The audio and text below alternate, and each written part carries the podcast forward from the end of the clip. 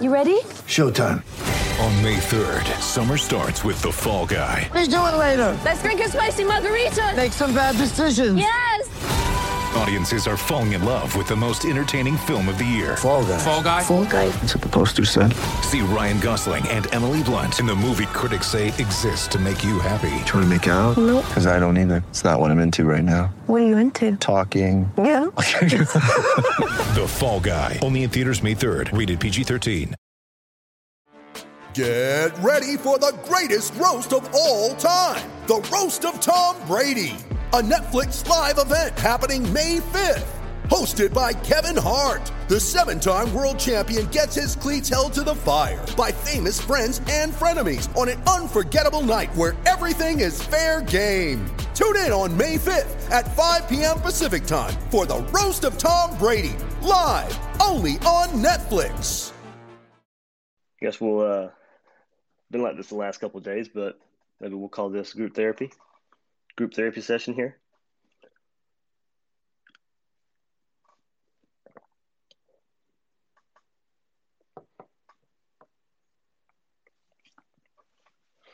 Not feeling any better about it. Last, you know, over over the last two days.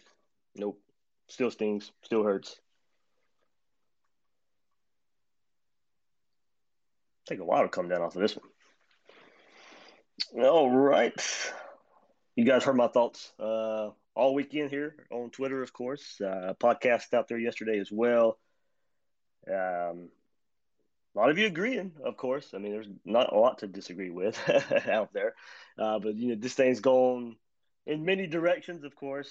You start every time after a loss, you know, there's always a big picture look to go along with it at the same time. And I think that's where a lot of the the the bad feeling comes from. Year four, still don't necessarily know the direction the program's going right now, and um, uh, that that that's where I stand with it right now. Of course, looking going back when Dan Mullen was hired, I never would have thought we'd be in year four, still wondering uh, where the program is heading, uh, and still conceding the East to Georgia in year four. And look, we're in the first week of October, and we're already conceding the East to Georgia.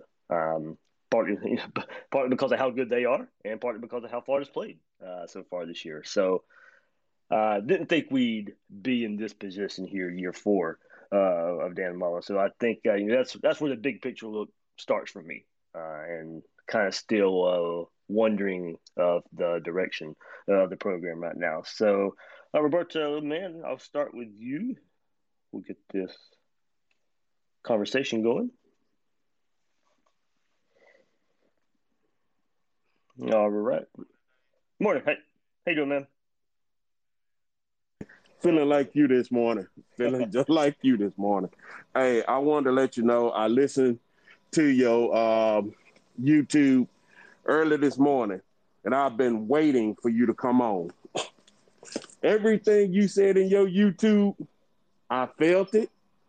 I even commented it on Twitter this morning that the way the program going right now, dude, we're gonna end up looking like Nebraska. that killer instinct that we used to have, where is it? It's I not, mean, cons- I it's, yeah, it's, it's not consistent. I'll, I'll tell you that much. It's not. And looking at Dan, you know, when he coming off the field smiling, I would be pissed. I would be pissed. And why? The funny thing though, Dave, let, let me let me retract a little bit. While watching the game, I was sitting there probably like everybody else, saying, why are we running into Kentucky's strength, which is basically running the ball right at them or from sideline to sideline. Their weakness is their secondary. We're throwing the ball, we're making, we're catching the ball, but like you said, once again in your, you know, YouTube channel, we're not pressing the ball down the field. And then when we do, you stop. It made no sense. None whatsoever. And then to go into halftime with three timeouts and you didn't use not one of them. It just it just baffled the mind of probably every Gator fan on the planet. I mean, like I said, I, I listened to you this morning, man, and I was like, man, my man, I feel exactly what he was saying, and it just it got to be some self evaluations, some long looks in the mirror, not just with the team, but the coaching staff, and even with Scott, Scott Stricklin. Scott Stricklin should pull every last one of the coaches, everybody into the office, say, look, we're paying y'all salaries, and this is the kind of outlook we gonna get. It need to be some fire put up on the people because if you underperform at your job, your job is only going to give you what a, a verbal warning, a written up, and then you terminate it. I mean, I'm not trying to call for Dan's head. I'm not that type of dude. But the performance that was put on the field Saturday, that was way below Gator standard. I'm just being honest. There you go. I mean, the, the that that whole Gator standard, you know, that Dan Mullen comes up or comes into the program with. That's where a lot of people are going to fall back on. look, I mean, we know the standard. The day he's hired, say Gator standard. I mean, you know, he, that, that catchphrase wasn't needed but it, it, came out there. So of course, and we know he knows the expectations of Florida fans, and he coming in that way, uh, and you know, hyping uh, that Gator standard. Well, of course, it's going to be turned around and used against. We saw Saturday, and look, I mean, it, it's, it's not the first time we, have seen Florida come out and play that way and, and not be up for a game. You go back to, to, to, last year and look, I mean, of course, you go back to 2018 and you losing to Kentucky there, losing to Missouri, and, and you could say inexcusable games, but okay, you get a pass. It, it, it's your one. Uh, you, you get somewhat of a pass, but now, you know, it's still the uh, kind of continuation from the end of 2020 now coming to 2021 uh, and still seeing those type of performances where it doesn't look like Florida's ready in some ways, you know, right or wrong, no way, no way to really measure this. Are, are they ready to play a game? Uh, want to once again, are they getting ready? Are they getting up for, for opponents? And that's uh, that's just a trend we've seen that continues. Uh, and for whatever reason, just no no killer instinct week in and week out. And uh, and it's not the you you can look at that micro, you can look at that macro. And that's just what it looks like right now. There's not a killer instinct in the program right now. All right.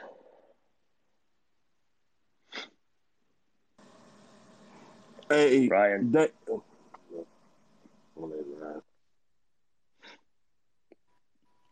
up, Ryan? You good? I don't hear you. Does it say your mic is muted? Does? It? Oh, I do not hear you.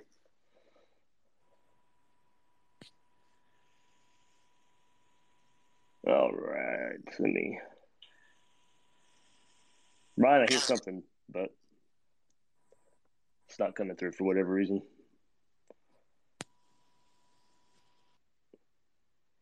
All right.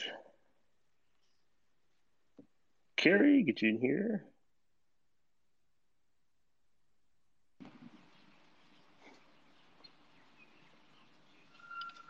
You good there, Carrie? Yeah, good morning, Dave. Hey, man, good morning. The best nation is still Gator Nation, man. Oh, yeah.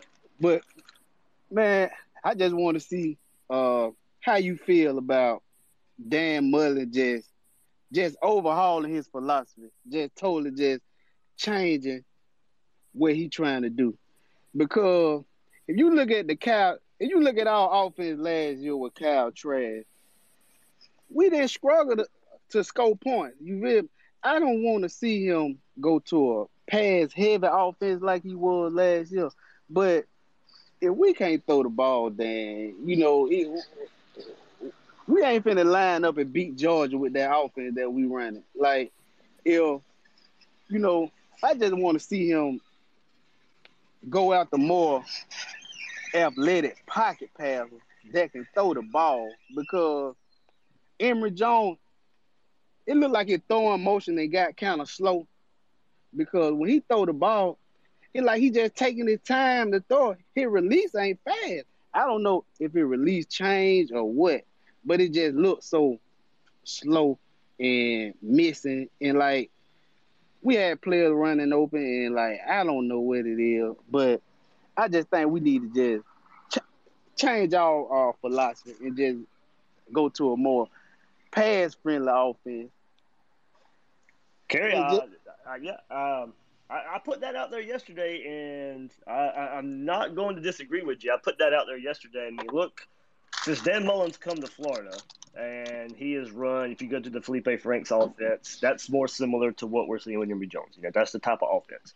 And Mark Stoops is, you know, since his time at Kentucky and timing it with Dan Mullen's time at Florida, you go back to 2018, he, he stifled that offense. You go back to 2019 when Franks, before he gets injured, man, that's uh, that's what you see. And he, he stifled that offense before Kyle Trask comes in uh, and saves the day. You go to the pass heavy approach that you saw with Kyle Trask last year. Look, 2020 was different, of course, but you know Kentucky can't even keep up with that style of offense. And then back to the quarterback run style of offense, and Kentucky stifles you once again. Uh, so Mark Stoops is definitely why his talent level has raised. Uh, and, and timing with Dan Mullen's time at Florida, it, it has made a difference uh, there for his defense being able to play against that style of offense. And of course, you look at the type of offenses Kirby Smart has struggled with at Georgia, and you go to last year and Kyle Trask in that offense. You go to the year before Joe Burrow and that type of offense and that passing attack from LSU uh, against a really good Georgia defense, and that Georgia defense can't keep up. So, yeah, it, it, and I will say, you know, you talk about an overhaul in, in the way maybe, but recruiting philosophy yeah, that need, needs to be overhauled. You know, you want to get better athletes in anyway. But we are seeing the hints that I think Dan Mullen does kind of want to go to that style of offense a little more. You look at a Jalon Kitna, Carlos Del Rio, uh, a Nick Evers. They are more of that athletic pocket style. They're athletic guys. They can run, but you're not going to ask them to run uh, 10, 15 times a game. It's more about can you escape the pocket when needed. And if we decide to call the zone read, read option, speed option, you know, run it to keep a defense off balance, but it's not going to be the focus of the offense. Focus of the offense is going to be drop three, five, seven step drop, throw the ball on timing and, and, and go with it. So we've seen Dan Mullen have success with it, and we think, uh, you know, I think just by looking at recruiting, you can see maybe him trending that way a little bit. Uh, Anthony Richardson may be the best of both worlds. You know, when he gets his chance and ever and get the you know get the playbook down, get the offense down, know the part of the offense, uh, and you know maybe to excel on both sides of that style. But I think with the quarterbacks Dan Mullen's recruited, you can tell that uh, he he wants to have that option of being able to to go to that uh, pass. I won't necessarily say pass first, but pass friendly uh, style of offense. Okay, Dave. I just wanted, to, you know, get your thoughts on it, Jesse. But you know, it's still Gator Nation though, but man, 13 points against Kentucky, we shouldn't be doing that. But all right, Dave, thanks. All right, thanks, man.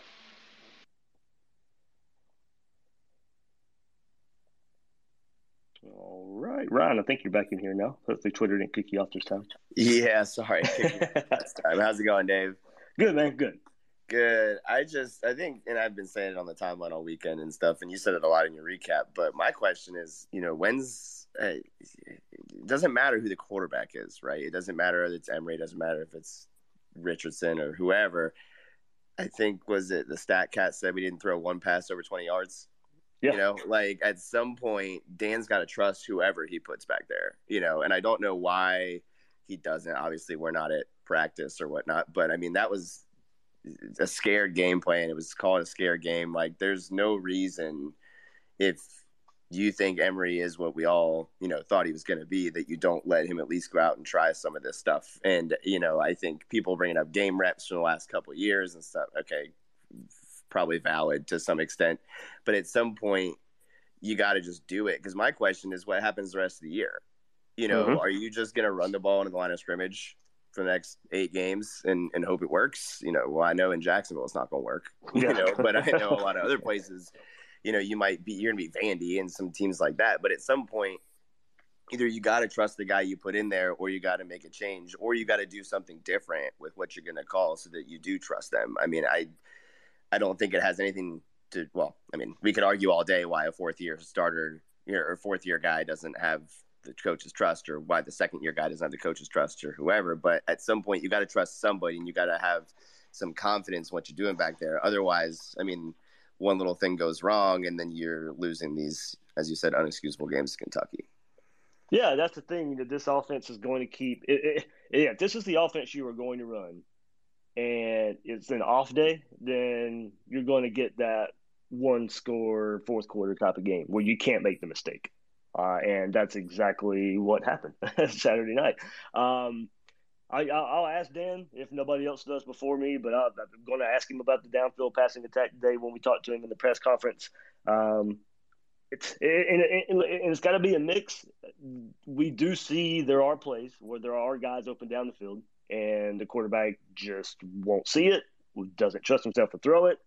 I, I don't know what's going on there. Uh, I mean, heck, you come in as a and look, and I know it's a little. It, maybe a lot different. But you know, we'll go back to 2018. Emory Jones in his first big game, Florida Georgia, deep down, deep pass down the sideline to Van Jefferson. So you know, it's not like he's afraid to throw, uh, but you come and get groomed as the quarterback and learning the offense, and it's your chance. And we don't see the, the, the same aggression. That look, I know that play was probably practice. That's the play he was come in and designed to run. I, I, get that. Being back in 2018, that's more than likely the scenario there.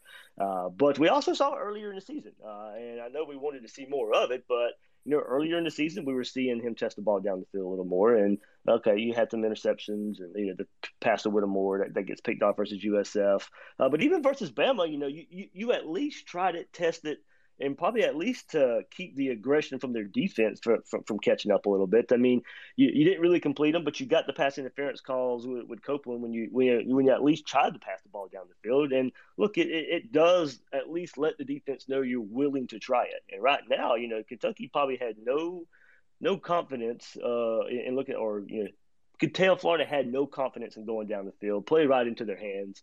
Uh, they, they were they were spying Emory. They were looking to, to keep him from running, but also uh, in, in, a way daring him to pass the ball. There were there were times when Kentucky's in zone, they're not picking up, they're not passing their zone off. There's a guy open for Florida down the field. Uh, I just I, I don't know why Emory either doesn't see it or he does see it and won't pull the trigger. I don't know the trust in himself uh, right now. I guess to go down the field either. I think maybe that's part of it uh, as well. But you know, we'll, we'll, ask Mullen about it and see if there's uh, what he sees uh, in, in, the downfield passing game and uh, maybe a way to get more of it. All right. Who else is in here? Tyler. Let me see.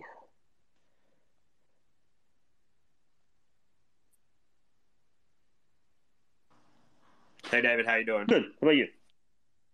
Doing good. Uh, I guess my only comment is, is um, I just, you know, I just want the thumb wrestling Dan Mullen back. I, I said it on Twitter a couple times, and I just kind of wonder what happened to that guy. Um, you know, after that loss, you know that, you know that I think that was season one, bad loss, and you know he comes out with some fire in the press conference, and it really gave the fan base, you know, a lot of confidence that this is the right guy. Um, and now it's just like every post game press conference, there's excuses.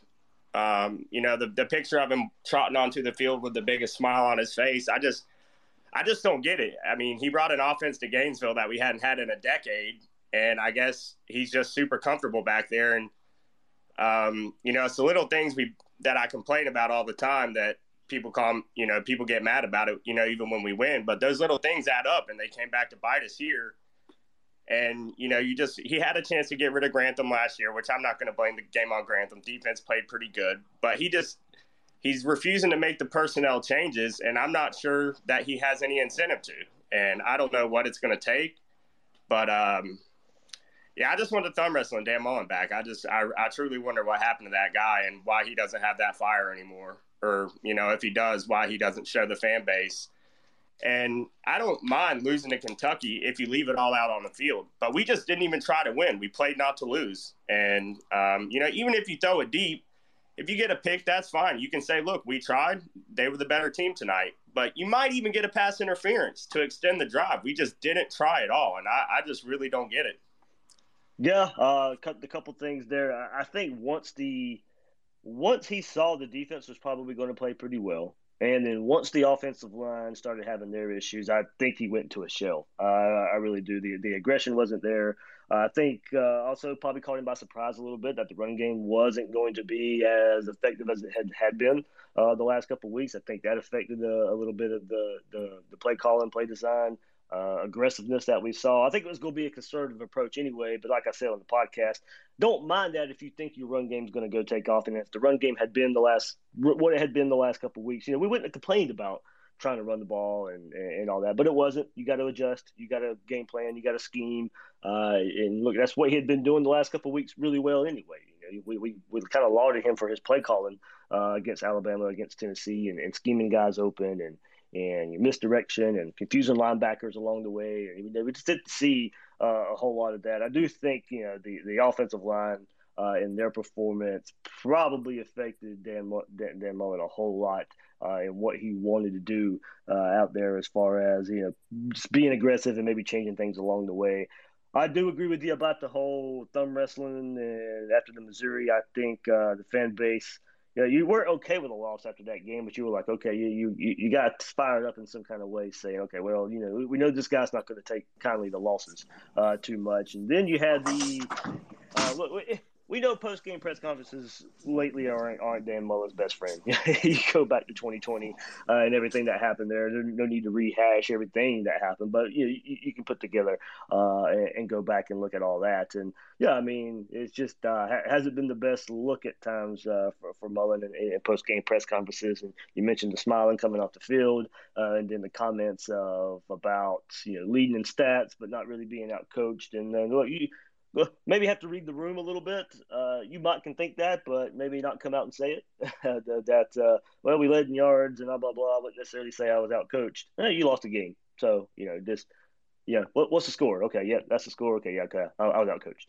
Uh, but you know maybe, maybe, read the room a little better. That's got uh, you know, but that that's Mullen. I mean, we we know the, the press post game press conferences aren't his friend there, but I do think you know the fan base sees the whole thumb wrestling comment 2018. Uh, he's ready to go after a loss. He's ready to get better.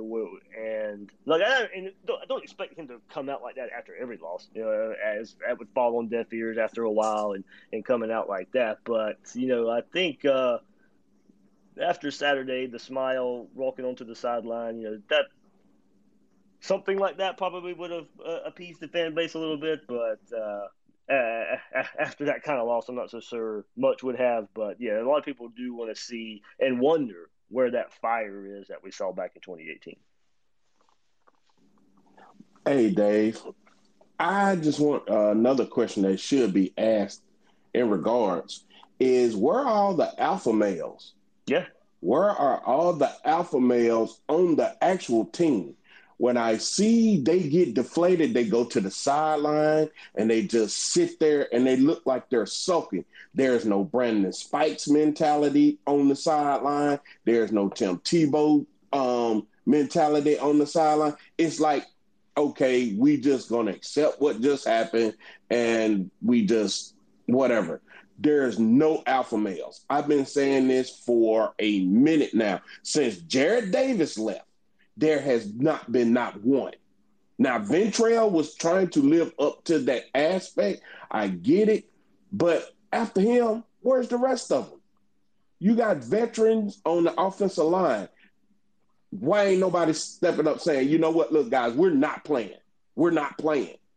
We need to get this corrected and we need to get it corrected right now. None of that happened. Gouraige been playing for a minute now. I even said on Saturday night, I'm hoping and praying that this is the last last year. Graduate, go. Because it don't make any sense to me.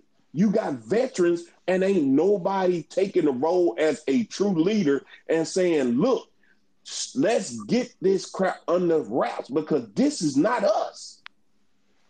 Yeah, I think that I have seen that brought up too, and, also regards to the, uh, the, the quarterback position as well. You know that uh, there just seems to be no emotion uh, going through there, and look at that. That's that's hard to measure sometimes, and hard to measure how much it matters. And you know, if you're not that guy, do you go force it? You know, Emory Jones is not the you know doesn't look to be the the the rah rah type there, and uh, look, a lot of that comes okay if you're, you know, Kyle Trask wasn't necessarily that type of guy either, but you know, you go out there and play well, and you lead by you can lead by example in a couple of different ways uh, there. But uh, I, have seen that brought up too, and look, I, yeah, I mean, leadership was a, a big question on last year's team.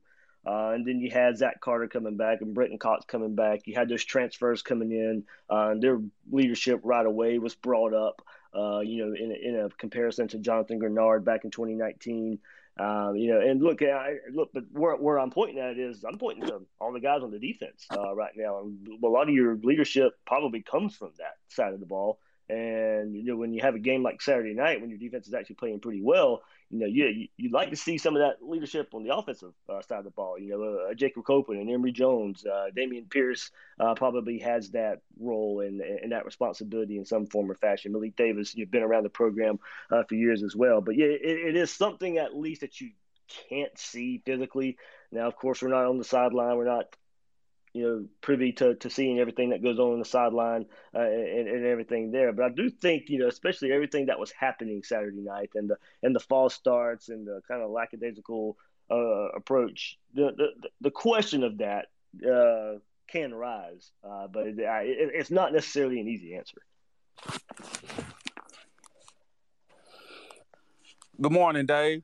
Hey, Nick greetings from Birmingham, man. My wife and kids wondering why I'm still salty this morning, and they celebrating that Bama victory. But uh, that's getting a little old. Um, question I got, Dave. Well, comment.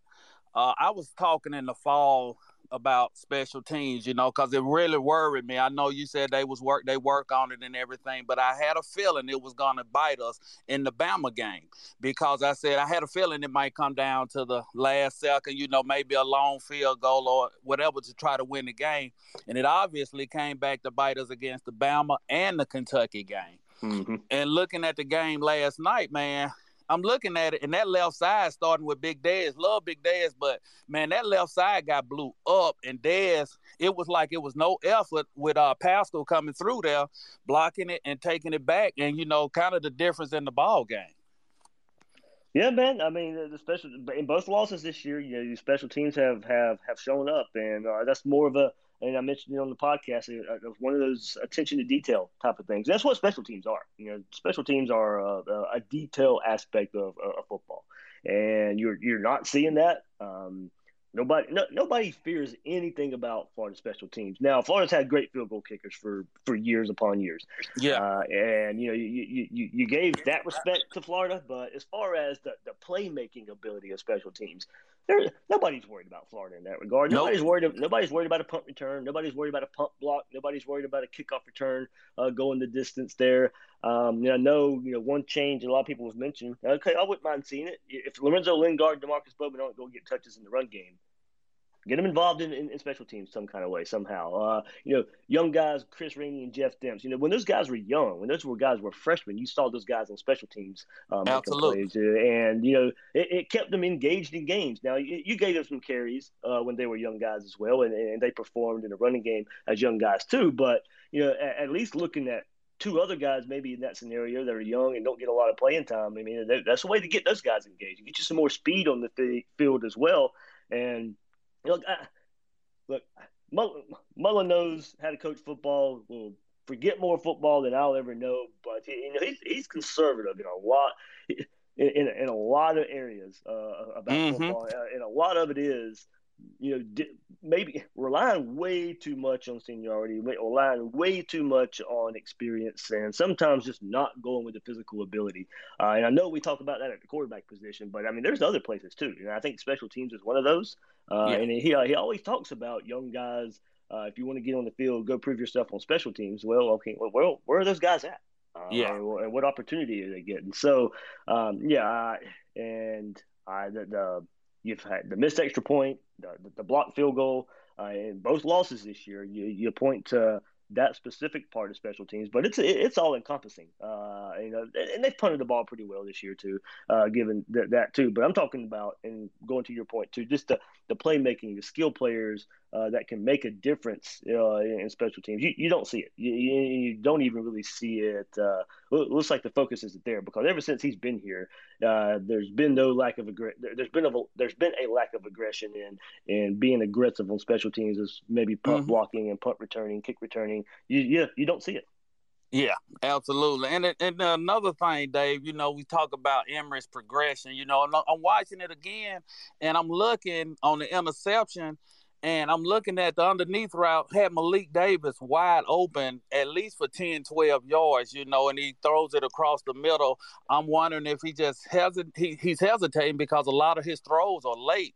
And my thing about that is, Dan, if he doesn't want to throw the ball deep down the field, well, hey, let let's try to. If you want to pound the ball, let's put Let's try to run Lingard and Bowman. Those are your deep play. Those are your threats far as touching the ball and taking it 80 yards to the house. No, no disrespect to Davis and Pierce and Nay'Quan, but from all accounts, those are your big play guys right there. Get let's give them an opportunity if you want to be a run happy team because no, we're getting no explosive plays. Yeah, I mean, there's a different way to to measure explosives, and that was something I brought up big time yesterday. Like you, and I'll, I'll do the baseball analogy one time. You know, you, are hitting a lot of doubles and triples in the run game, at least going into last week, but you, you were still missing that home run. Yes, uh, and and all throughout the offseason, uh, going back to spring, leading up to the season, I still said, you know, your home run threats probably are Lingard and Bowman. Uh, yeah, and, and and and you're not seeing it uh, there in that run game. And there's a big time, you know, now in, in, in, in that close game when you really could have used it, uh, at least. I, and there you go, kind of falling back to the whole experience versus maybe skill. Uh, you know, I, I, I, at least thought we would see a package for one of those guys to yeah. at least try, try and get them on the edge. Look, I know they probably struggle pass blocking. I, I, I completely agree with that. But like as you said, if you're going to kind of be predictable and you're going to play that conservative run approach style, okay, well Kentucky's know you're going to run it anyway, so try, try, try and get something creative uh, with those guys, get them yeah. on the edge, and just see if they can bust one. Uh, but in, in that close game scenario, Dan Mullen's always going to fall back on experience. He's going to fall back on a conservative approach, not to mess things up, and that interception messed things up. Uh, there, and you, you talk about that play, and look, Kentucky fooled Emory. Uh, he he never expected that guy to, to fall back and trail. Uh, and that's the, you know, and that's the throw, throw was late, throw was low, and easy, easy interception uh, there. Maybe a maybe a better throw, and it maybe works out anyway. But Kentucky had Kentucky had that covered all, all, all throughout, and, and, credit to them for for fooling Emory Jones there uh, and, and, getting that interception. But uh, yeah, I mean, Florida still got to go back to the drawing board. As good as that run game can be potentially be. Uh, you still got to find, and yeah, as you said, especially if you're not going to pass the ball down the field, try and find another way to create explosives in the run game. Yes, absolutely. Well, okay, Dave, I appreciate that, man. Go Gators. Go Gators.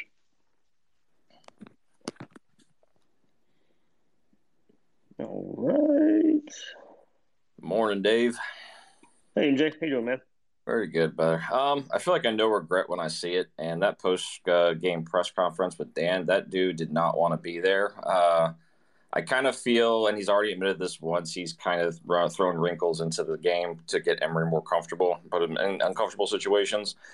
I almost kind of feel he game plan for LSU, Georgia by like using UK and uh, maybe, I guess, was it Missouri or whoever we play next to like kind of sort of get him ready to be uncomfortable. So, do you think that maybe he looked past this game and this is what bit him? Uh, not from what I heard. I mean, I, I heard they were they were re- really. I mean, it may be on defense. This maybe spoke more to the defense, but I heard it was a really physical week in practice, uh, knowing that what Kentucky was going to bring to the table. Uh, no, I, I don't think he overlooked this one. I, I just think it was a conservative game plan. Um, changed even more conservative probably once the offensive line showed that uh, they were going to be lost uh, throughout the whole game. They couldn't fire off the ball. Uh, you know, the snap count, um, the clapping, no silent count, no adjustment there. All you know fell. You know, first it falls on, on the head coach, offensive line coach, for not trying to come up with something. Looking at though, if you didn't practice it during the week, it probably going to be hard to implement something, but you can also go back on that and say, hey, you got you're going on the road, yeah, and this is not your. I mean, you, have coached football for you've been a head coach for you know a decade now, Dan Mullen, over a decade, and you, you can't have you cannot have an adjustment to when you were struggling there on the offensive line. So no, I I, I don't think he was overlooking Kentucky, and that's maybe uh, in, in, either way, it's not an excuse. If you were overlooking them and you lost, okay, well uh, that, that that's your fault uh, and how the game actually played out is is your fault. It starts at the top as well. Uh, no, I, I don't think he was overlooking Kentucky. I, I don't think it was uh, let's uh, that team uh, undefeated coming in. Uh, it's a game you needed to win. Uh, the team capable of beating you if you don't play your best, uh, and that's exactly what happened. Uh, so no, I, I don't think it was a one of those, you know, when Mullen said last week, yeah, we'll put Emory in some uncomfortable situations, see how he reacts. I, I don't no, I don't think it was that. I, I, think you know Mullen just went in there with a, a conservative approach uh, that got even more conservative as the game played along, and that that, that was your result. Oof. All right, uh, that's a, I'll take it. So, I mean, I just, I'm I'm left without words just because I was just as stunned as everybody else, but I also kind of saw it was possible. So I don't know. I mean, if anything could happen, I guess for a season to end, Bob, what do you think would need to occur?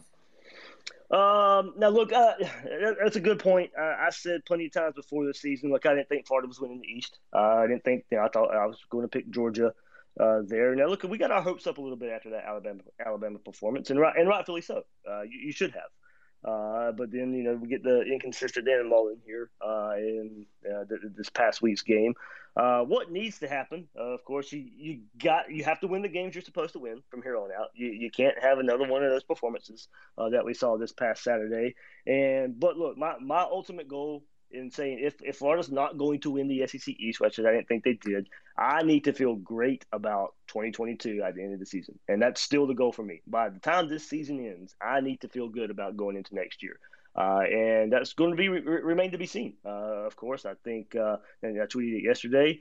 We, we look, no matter what Florida was doing this year, anyway, we knew we, we know the issues behind behind the scenes in the recruiting and the uh, lack of support in, in recruiting from the admin and spending money in that regard. That's got to get better. And that's not fully on Mullen uh, there, but you know he, has got to take care of his part of that, and, and the admin and the university's got to take care of their part of that. That that's got to come together uh, as well. Uh, you know, some staff changes to, to, to help in recruiting, but also um, you know we always fall back on on John Hevesy and the offensive line, which had been playing well uh, up to this point there. But you know, what staff changes can you make? Defensive coordinator comes to mind as well. But you know, things aren't fine. You know, th- things there are there is going to have to be an overhaul in some form or fashion behind the scenes.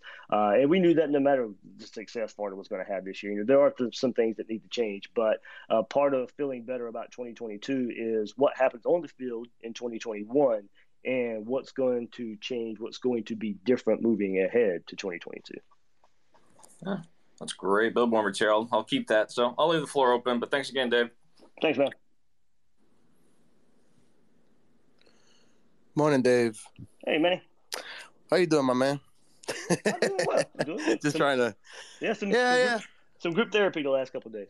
Oh, for sure, for sure. I mean, you know, it's just those things, right? That you look you obviously you want to move forward, right? Obviously, it's not the result you wanted, but at some point you got to realize, man, like once again, here came an opportunity where you know what you had to do after you, you know, after you actually put up a fight against the number one team in the country, defending champions in the second half. You came back last week. First half, slow start. Second week came back, total domination to me, Dave, this, this game felt like you you lost. Well, my apologies. My my damn dog is getting a little bit too, too yeah, she's getting too excited over here. Um, to me, the game was lost on Wednesday, man. Right? Um, if this is your game plan, if this is what you prepped all week for, you know what I mean? It, it just yeah. it just feels like it was lost from the get go.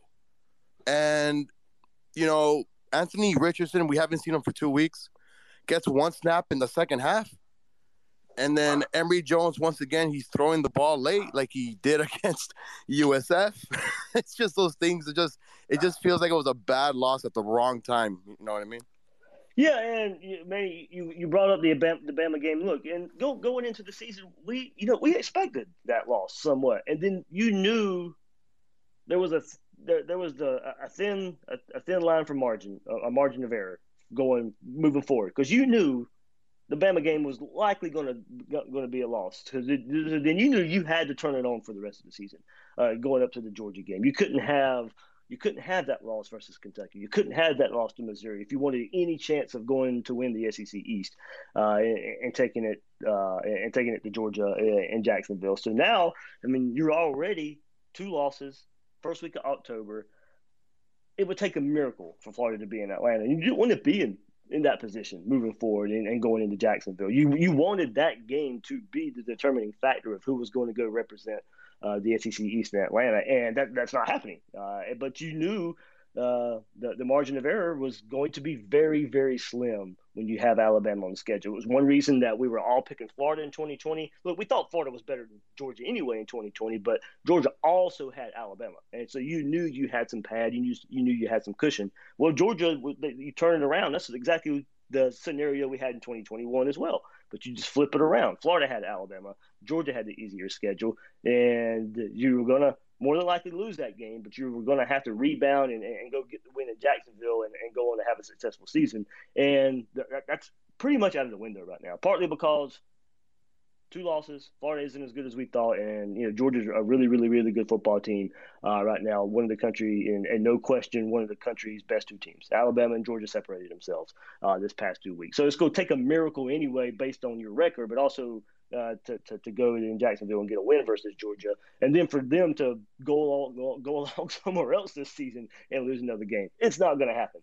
So, uh, and, and, if it does, we can all remember this, and I'll look like an idiot in a few weeks. But um, right now, you look at what realistically will happen and what we realistically thought going into this season, you could not have this type of slip up. So, you know, the, the prep, the, the prep, you know, this team wasn't prepared. Uh, I mean, I don't care how good practice was or what was told or how we were told good practice was this week. It didn't translate. It did not translate whatsoever.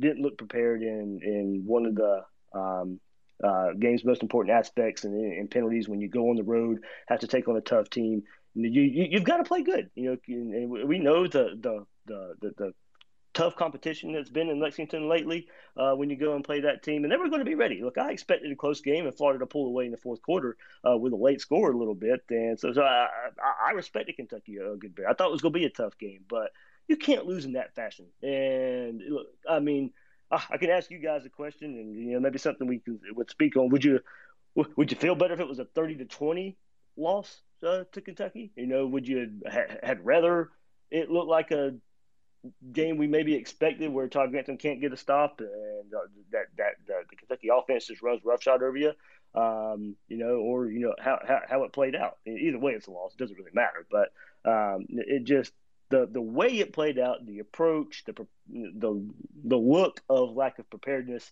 uh, it doesn't sit well. Uh, it doesn't sit well uh, with where you knew that the the margin of error for this year was, and uh, build, building uh, building upon what you did last week or a couple weeks ago versus Alabama. You can't have that kind of performance going out there versus Kentucky. Hey Dave. Hey man. Hey yeah. Um, I got I got. Uh, here's my take on the game, man. Um, me looking at the game, I um I do I feel like Dan could have been a little bit more aggressive? I do. But overall, when I watched, cause I um I missed the game Saturday and I got a chance to watch it Sunday. Okay. And from what I saw, we missed a lot of opportunities out. That was like, I'm I'm put both. I'm gonna put the blame on both of the players, and we probably say Dan yeah. as well. But yeah. I really got to put it on their execution. If you think about a lot of those false starts, those were on first downs. Like we got first downs and got false starts. Like it a lot of stuff got halted based on those false starts. Even that even that field goal drive, we got a first yeah. down on that fourth down on that fourth down drive, but then it was a false start. Um, I don't know what we could do as far as like with crowd. I don't I don't know the the uh the coaching scheme or what you do in practice to prevent against a crowd, but that's what I feel like that was one of the main issues. The scheme when I watch it, you know, um, looking at the scheme, you know, I feel like he was conservative, but I do feel like Emory missed a lot of plays as well because yeah. even though we were being conservative, we were moving the ball. So you know, you know, I know a lot of people were saying like they didn't like the draws we was doing, but you getting five, six yards on the run. That's what you want when you when you run the ball. You know what I'm saying? So you know, outside of those, you you take those, you know, um, you take those penalties away, we probably get a lot more points than what what really showed up out there. Them penalties really is what really killed us out there. When you think about uh uh I'm thinking about like uh, one of the guys mentioned about Emory on the interception. Like you say, he looked to the other side. He had Malik and he had Wells pretty much like almost on a high-low situation. Well, if he just looked to the side, he could have hit Malik. And really, the linebacker was about to drop on Malik, and he could have hit Wells, and that probably would have been a touchdown. The next drive, he gets flushed out. I want it might have been that. Yeah, the next drive, he gets flushed out on the wheel route where somebody when he get flushed out, and the wheel route was wide open for a TD. Even on the last drive, we still could have scored. Copeland knee hits the ground.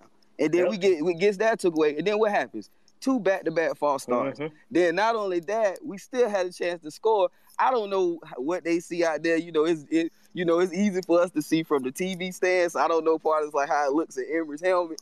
But like you say, Gamble goes right. I think that was Gamble. He crossed right across his face wide open for a TD, and he throws that over there to Whitmore. You know, so it's like, ah, Yeah, he he he, had decided where he was going with that ball. yeah. before, before it even snapped. it's one of the things. It's just like I be wanting, you know, you, you, I'll be wanting to point at my coach sometimes, and then sometimes I look at the game. I'm looking at, it, I'm just like, mm.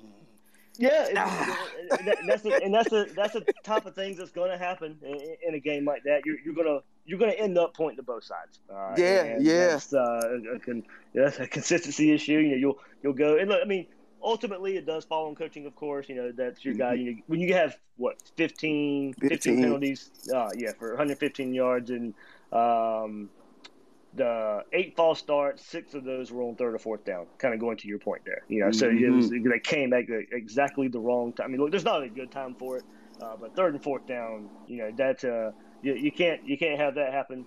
Uh, but you know, th- so you, you have to make an adjustment there uh, along the way. But like you said, there, there were still the chances. You still had a chance at the end of the game uh, to, to, to, to, to make a play and win. Uh, you had two two drives at the end of the game where you didn't score a touchdown one time, settle for a field goal the first time. Uh, and I think well on that drive you were going to go for it on fourth and one, but you you had the penalty, so you end up kicking the field goal, uh, and then no really shot in the end zone on those last eight plays of the game.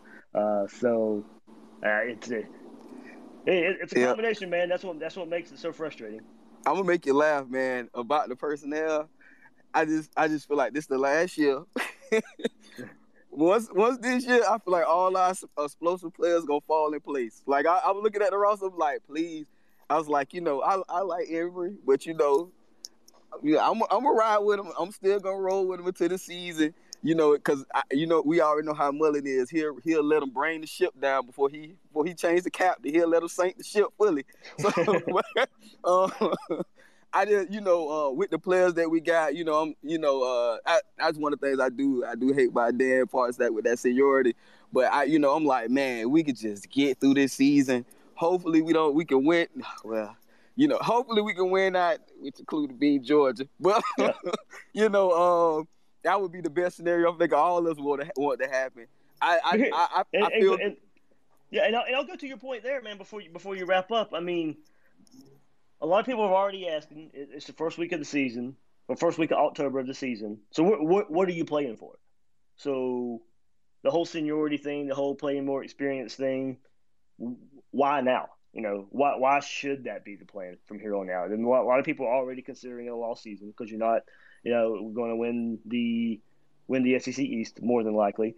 Uh, so you have Vanderbilt, you have LSU, a bye week, Georgia. You know, do you make the change at quarterback to see what you have there to get him ready to get the the, the experience? I mean, I- more than likely, I, you know, I, I still think you play both uh, right, right Mhm. now, and I, I he's he's not going to start Anthony Richardson. I kind of we know that, and you know, I think part of part of my you know what what should happen what is he going to do? I'm kind of always fall back on what i think the coaches will do. That that plays into my decision plays into my thoughts a little bit.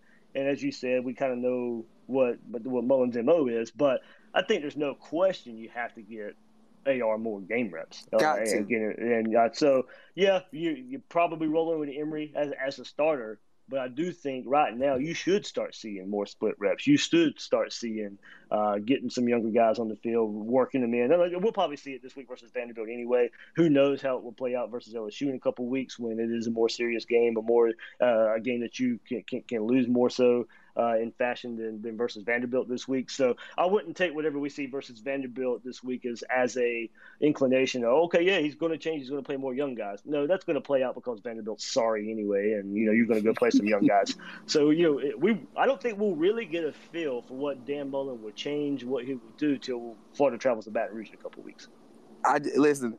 This is my closing. I hope every senior, junior red shirt that's supposed to leave, that we have a, a, a young guy back there that got some good potential. I hope that senior leaves. So that means I need Emory to go. I need I need Davis all them. Please get on out of here. I love y'all. You know it's been real. Y'all gave us some good years. But I got to see Bowman in them now. Let, we got let, and right. I want to see Bowman right and uh and Lingard with, with AR. I I, I want to see that right there. well, hopefully, hopefully we'll get hopefully we'll get the preview of that this weekend. Yes, sir. Thanks for hopping in, man. Hey, Dave. Hey, Rob. So, going back to what someone said earlier about the lack of juices flowing, you know. Yeah. Um, I'm looking at our offensive line week to week, and I just see our right side being blown up. And, you know, there's adjustments that are being made and everything. And I see that, our, you know, a quarterback, you know, we're still doing conservative game plan, like you said. Um, I just want to know, like, how does this affect the recruits and the guys that are under, you know, the starters that are not, you know, playing up to the standard? You know, we're keeping them for seniority, you know, starting. You know, how does that affect us going forward? You know, I mean, I just thank God that Anthony Richardson, you know, loves Florida because, you know, he's doing great things when he gets on the field, you know, and uh, and I'm not saying, you know, he's gonna come on and, you know, go crazy, you know, and all that, you know, if they gave him a starting role. But all I'm saying is, you know, it just looks different, you know. Players look juiced up. They're getting through the, the routes, you know. You know, it just looks completely different. So I just wonder if we don't make that change, you know, what does that look like? Do we just go down the road, you know, and lose, you know, four more potentially? That we shouldn't. I hope not. but you know, what what does that look like? You know. Yeah, I mean, a lot of people do want to see "quote unquote" a youth movement for that reason. Uh, you know, show that young show show young players that they can get playing time uh, at Florida. But that's not necessarily been the, the, way Mullen has done things. And you know, maybe that speaks to recruiting in a way, saying, "Okay, well, you come here, I'm going to give you every chance to go prove yourself before I pull you uh, off the field." Maybe that speaks uh, in some positive form or fashion uh, as well. So. Um, yeah, but that, that, that's on the staff. That's on the, the, the, recruiting staff to go out there and sell on the trail, which we know they're not right. great slash elite at, at, at doing so. Uh, right. And you, have been able to, to rely on the transfer portal to make up for that in, in some form or fashion. But um, as far as looking at recruits and you know them seeing uh, if they can come in and play early, that is it's a legit worry. Uh, I, yes, I think, I think it, I think it does play into it uh, a little bit on the recruiting trail. I think it's probably used against uh, Mullen a little bit because I mean think about it.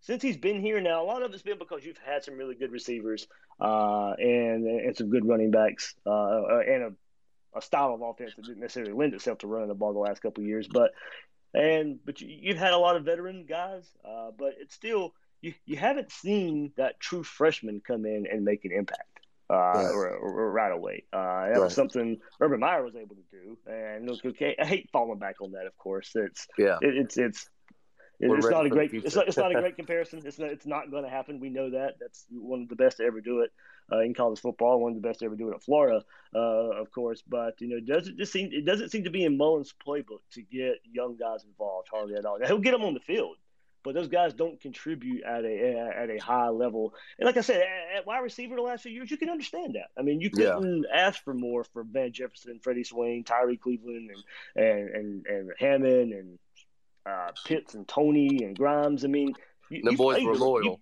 You, yeah, you, and you played the right guys in that situation. So I'm not sitting here and saying that you go and, and play freshmen just because you got to go make a point to young guys. I mean, you, you do what you had to do to win games in that regard. But um, you know, you just you, you just haven't had that impact freshman that they could really go point at and say, "Hey, this could be you." Right, right, right. I guess uh, last question I have is, uh, I guess someone said earlier about like the dogs on the defense. You know, the last one um, you know, that came from that group was Ventrell. You know, obviously got hurt. Sad news. But like what, like what he said, like where are they? You know what I mean? Like I see guys, and I'm I'm looking at our players all across the field. You know, just per, you know their facial expression, body movement, and it's like, you know, uh, one over uh, one overpass. You know, if Emory you know overpasses it, or you know he doesn't get it off or something. You know, you just see guys. They're just like first quarter, three minutes in, they're just like you know walking around with their head down and I just don't understand it. You know, is there something going on we we aren't seeing? You know, I just you know these guys on the you know you know them for social media and everything. You know these guys that don't play like that. So what do you know? What is going on? I don't I don't understand. Some juice is flowing. You know what I mean? Yeah, I mean, we, we want to see that when the team's struggling, of course, and, and seeing like there's some passion and fire. like I said, that that's something that's very hard to measure. You know, it's it, it's something you can see, uh, but not necessarily how how effective is it positively or negatively? I yeah, I don't know. Um, I think I think we can see. I think we we, we definitely want to see that kind of fire. Uh, but you know, how much of a difference it actually makes, and, and how much are we actually seeing? I, that's kind of kind of hard to, to go by. But uh, yeah, we, we, would like to see it. Of course, yeah, man, we need some dogs. yeah, everybody compares, you know, the whole you know Tebow and the clapping and the firing up the fan base and all that kind of stuff. Uh, but you know, just doesn't that doesn't seem to be the the personality of this team um, in, in in that regard. Right. Thank you. Thanks, man. All right. Hey, Dave. I just wanted to speak on the EJ and Mullen type situation. Yeah. Yeah, for sure. Um, I I think Mullen's getting kind of a bad rap for the conservative play calling because I think he just doesn't trust EJ. Uh, I mean, look at uh, his uh, yards per you know pass per throw. Like it's six point four, and his average uh, you know rush is six point three. Like you can literally run him as much as he's throwing. And I think Mullen's done a very good job of like, you know, masking EJ's, you know, kind of not great ability to throw down the field and um, the kind of thing that happened with Kentucky was we couldn't run the ball as as much as we have been. Like yeah. look at our rushing, you know, you know, look at our rushing yards. Uh, you know, the first uh, four games or whatever. Um, Right, like yeah, I said that earlier. It, it is a slippery slope to call it conservative when you've been running the ball like you have been. I mean, it's it, it can look look conservative on the surface, uh, but you know who who's going to blame Dan Mullen for trying to go out there and run the ball uh, with the way this team has been running? Uh, but I I, I I, get your point too uh, with you know Mullen in the play calling because if some of the deep deep balls are there, and like, as I said earlier, Emory's not pulling the trigger on them. Uh, you do have guys open down the field, and Emory's not pulling the trigger or not seeing them. Uh, you know, so it's not the fully on Mullen for the conservative approach uh, altogether. I, I, for sure, I, I, I, do feel you on that. Yeah, no, for sure. Like, um, I feel like what Mullen's doing a f- fantastic job, like scripting plays for EJ, because he absolutely knows what EJ can do, and like what he's scripting is you know dump offs and like under 15 yards you know first read options you know? Like um he's allowing ej to just like throw like you know under 10 yards under 15 yards and like that's what he wants to do. And whenever ej has to like you know work through the progressions and stuff like that it's not working out. And i feel like mullen's like feeling that kind of heat. And yeah, yeah I, mean, I, I get there, and and and Gator Ryan, he's still in here. He and I have kind of talked about that too. It's just okay. Then why is your fourth fourth year quarterback not ready for that? Then mean, that that that that's probably the bigger question and, and bigger picture question. You you got a fourth year quarterback not going through his progressions, not throwing the ball down the field, and we laud Dan Mullen for quarterback development and all that. And right now, you're you're having to be conservative because your your quarterback's not testing the ball down the field, and you're and you're running the ball well. Of course, you you can, fall back on that. Uh, so I think you know the next thing for this offense is to figure out what you can do when the run game's not there. Uh, you know, you can be caught by surprise a little bit, I guess, because it had been working so so well. Uh, so now it's just about adjustments and, and building on you know taking taking learning lessons uh, throughout the season. All right, well, you, you learned a lesson Saturday night. Your run game wasn't where it needed to be. Uh, you had to overcome some penalties. Uh, so you know what can you do now to when when the, when the going gets tough? You know you got you got a whole Saturday night worth of game film there to figure out. Okay, what can you do now to to still try and get something out of the offense? And, and as I said, that's one reason I, I, know Anthony Richardson wasn't the explosive player we saw the first couple weeks. You maybe even can call that a little tentative as well but maybe that's where you just give him a little more snaps in the second half to see if he can bust one of those big plays. Um, and you know, it, the, the potential's there. He's about he's about the only player who's shown it this year where he can score from 80 yards away. And I know this isn't USF, and I know it's not FAU, but you have a baseline to go by. You have something to go by that's saying that, that at least that potential is there. So maybe that's the change. And it's the same. Maybe get some of the younger guys on the field that have that home run ability, an Anthony Richardson, a Lingard, a Bowman. Maybe that's the change you see. If the run game's not working, you still got to go find a way to get that explosive play.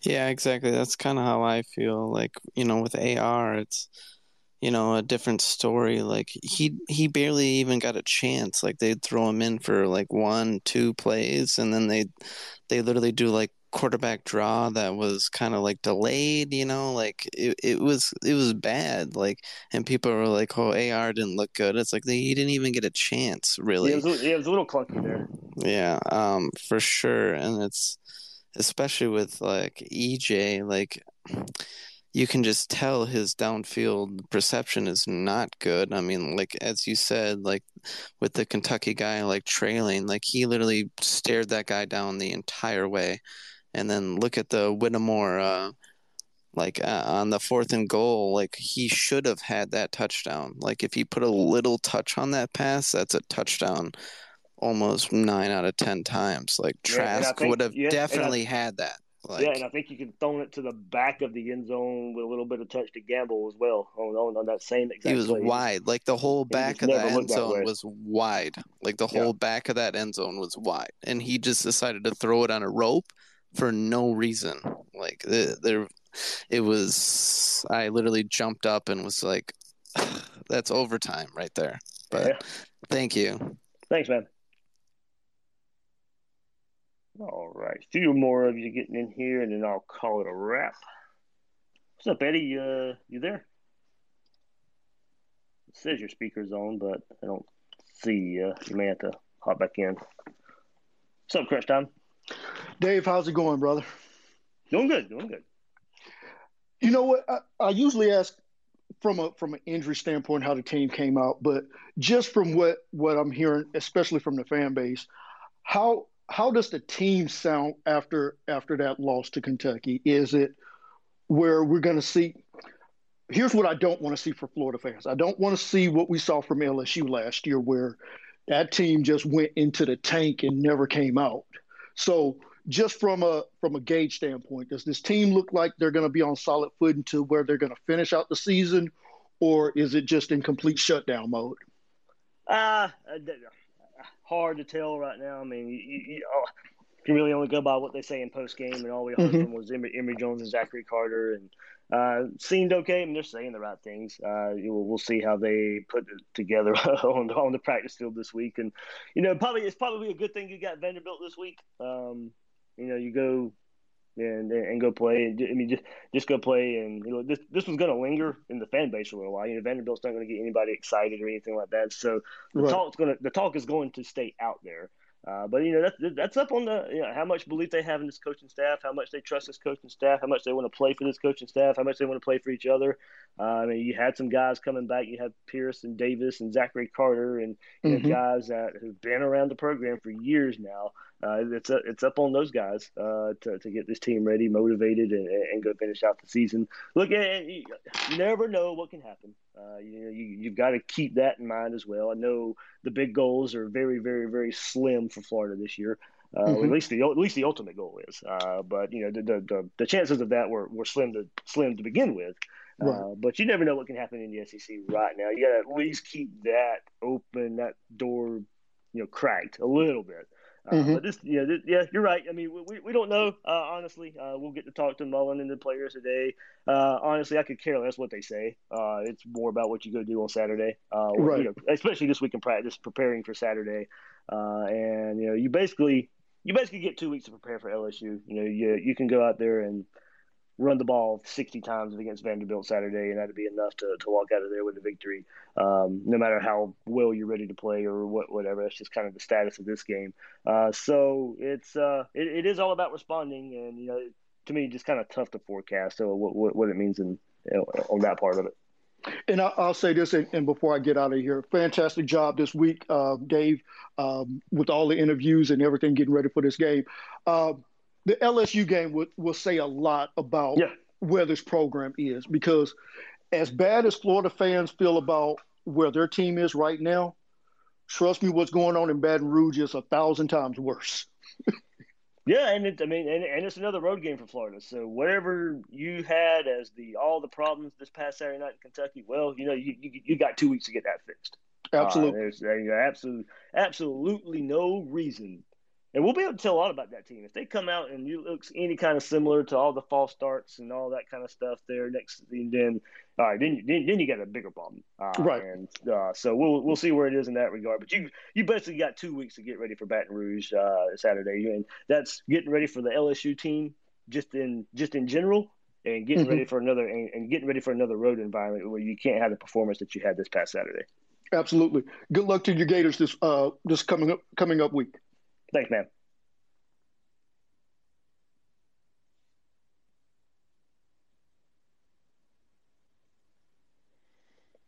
All right. Hey, Dave. Hey, Nick. Hey, one one other thing. You know, I was sitting here thinking, man, uh, about the Emory and and AR situation. You know, it was it was similar to uh, Auburn over there with Bo Nix and Joey Gatewood.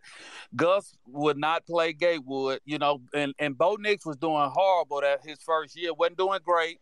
But the thing about it was, if he played Gatewood, then he was going to have to field a lot of questions if Gatewood would have came out there and played well. Same thing with Feleipe and Trask. If Feleipe wouldn't have got hurt, we wouldn't have probably wouldn't have won the game in Kentucky and wouldn't have knew nothing about Trask. And then Dan's been fielding questions this year about AR and EJ. I think Dan's just so arrogant and stubborn that he's gonna try to pull, prove everybody wrong. So I don't think AR is gonna get to start this year, or you know, it's just gonna have a bad look on Mullen if AR comes in and start lighting it up.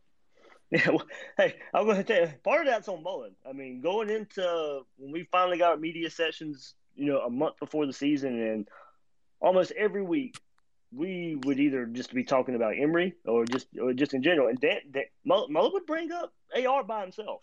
And yeah, a lot, a lot of the AR and how he was playing and all that. So some of that he brought on himself uh, by by by bringing up uh, Richardson and how he was playing all throughout fall camp. And I'm not blaming Mullen for that. I mean, I'm, I'm glad he did and he said, you know, okay, here here's what we have. Here's another quarterback who's playing well. But I'm just saying a lot of it's brought on because of um, Mullen preseason how he was talking about the quarterback position as well. Yeah, yeah, absolutely. And uh, and I guess my question to you would be also, Dave, what do you think the mentality is with some of these younger kids that's not getting to play now and knowing that you know you've lost two games now and you're not getting in and you feeling you can make a difference? What you think their mindset is, um, you know, after that Kentucky's loss? I mean, I, I hope either way. I want young guys to feel like they can feel got they can go out there and make a difference. Uh, now, I don't want it to become a locker room problem or anything, and, and force yeah. issues and, and all that kind of stuff. But I, if you're a young guy, I hope you feel like you can go out there and make a difference. That's what that's what I'd want. Uh, I know Lorenzo Lingard's frustrated. Uh, I've yeah, had, yeah. I've had some people reach out to me, and I mean, I look, I know it's been on social media a little bit too. He deleted some posts, but uh-huh. uh, it's been a little more behind the scenes of him just wanting to play. Uh, and, yeah. it's, and, and, it's not a locker room problem or anything like that. It's just he he's voicing some frustration of not being able to play. Uh, and so, and I completely get it. Uh, absolutely. I mean, I'm a, a five star running back, and I, I transferred here. I thought I'd be able to play. I get it. I absolutely get it. And maybe maybe Vanderbilt this week is a is a is a is a way for those guys to get some playing time. Now look, you could have asked me before the season, I never would have thought you played three SEC games and Lingard or Blevin don't have a carry. I yeah. would have, I never would have saw that coming. Never would have predicted it. And most of it, you go, you would overlook because the run game was working. It was like, well, okay, well, you, you see what's working, you see what's happening, okay. Uh, but now as we see uh, the offense be somewhat limited in the run game versus Kentucky the other night, okay, oh well, may, may, you need that home run type of ball, and mm-hmm. yeah, this these, these are the guys that might. We, we don't know for sure if they can bring it to the table or not, and we're not at practice and seeing what these coaches see, and I know we can always fall back on that. Uh, we don't get to see and know everything, but you know, yeah, you'd like to see some some work in there of trying to get an explosive when the offense is, uh, you know, just trying to have to put play after play after play after play together to get a score.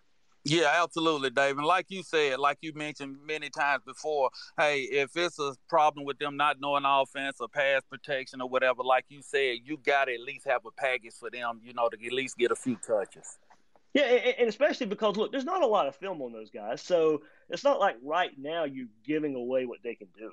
I mean, mm-hmm. if, you, if, you, if you put one out there right now in a package, how are you going to defend it? There's not enough tape out there to know if Demarcus Blevin can't pass block. There's not enough tape out there to know if Lorenzo Lingard can't pass block.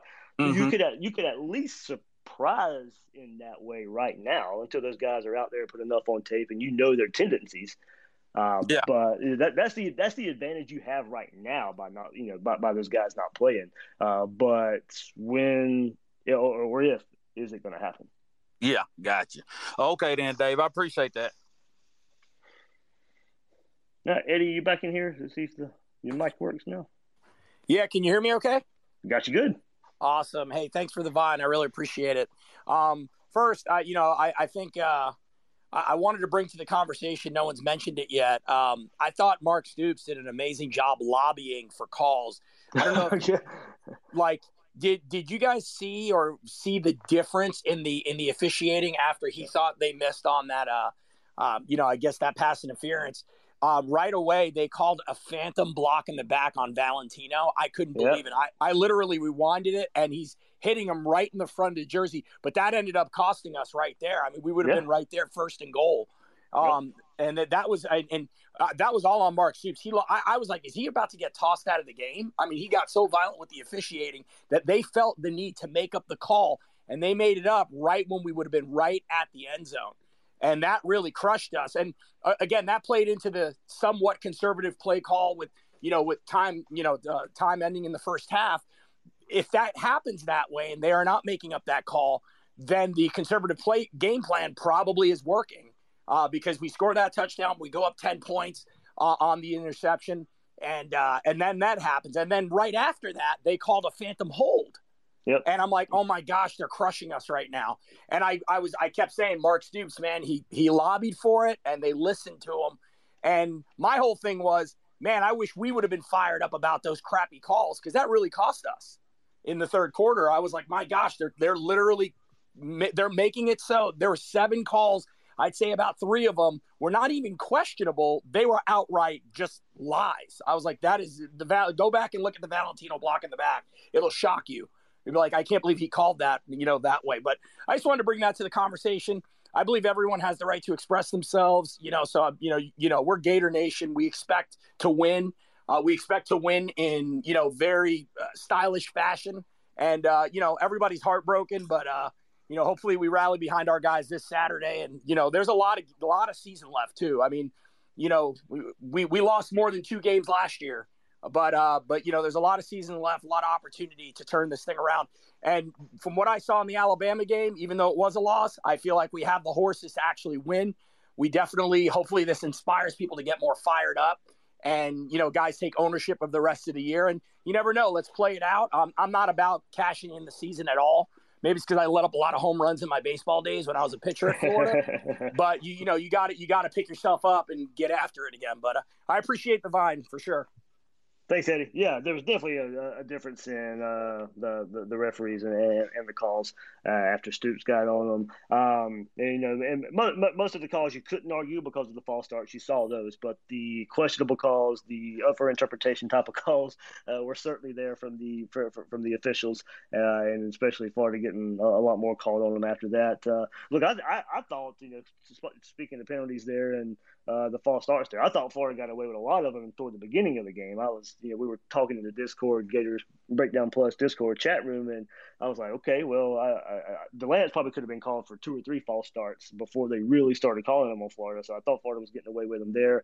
Uh, look, the refs missed that targeting call in Kentucky as well. That was, to me, I, I don't know how much more of a definition you need of targeting there in the first half of. Uh, uh, that game. And I know Stoops was all ticked off about the, the pass interference calls, and that's when he got on the ref. So I was like, well, you, you, probably forget you got away with the targeting call there in the first half of that game as well. Uh, so it may, look, it maybe ended up all working out in some kind, some form or fashion. Uh, there, especially the ones where you can't argue in, in, in Florida there, but uh, there there was certainly uh, a difference once Mark once Mark Stoops went after the officials. All right, I'm trying to get a couple more in here before we go. Let's see.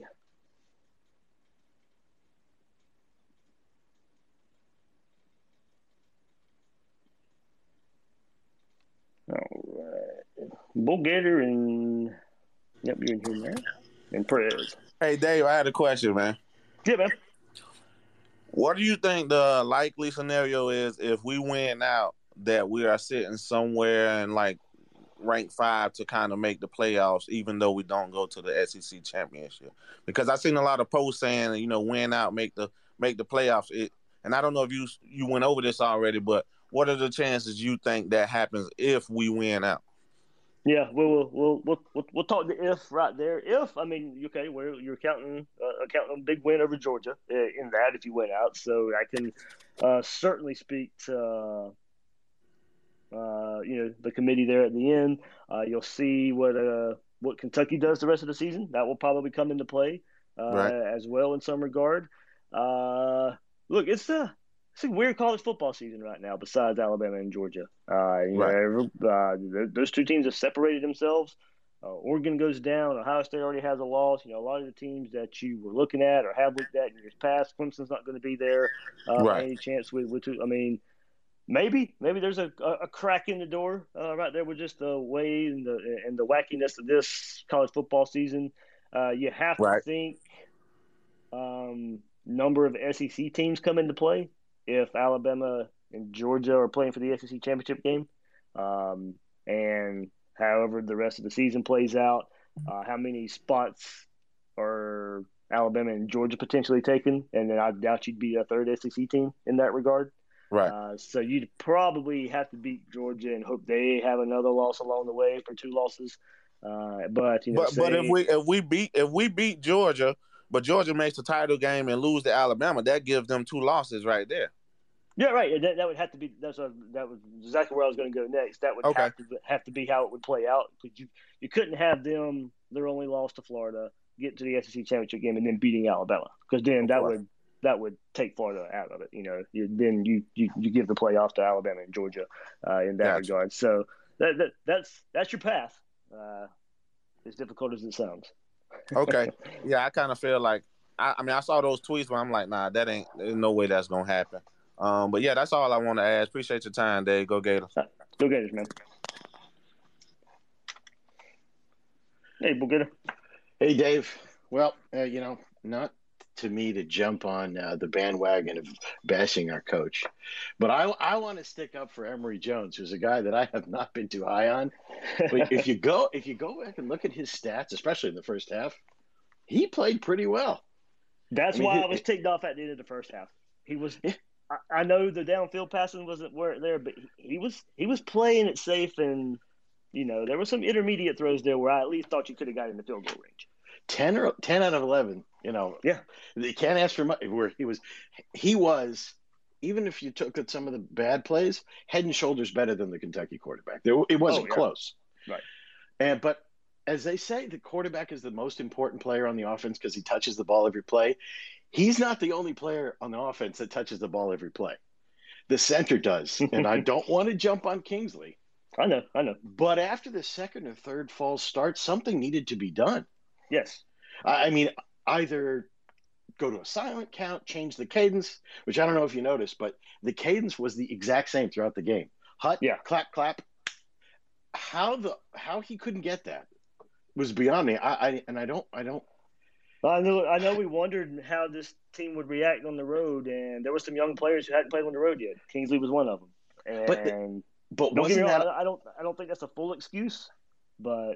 It but isn't there. that up to the coaches, either Yes. Mullen or Hevesy, to say something's got to change? We got either we got to pull him out because Yep. he, he's he's obviously freaking out in, in this hostile environment, or we got to change the snap count. We got to do something, and they never did. Yeah, and I that's why I don't really want to jump on Kingsley. That's on the coaches.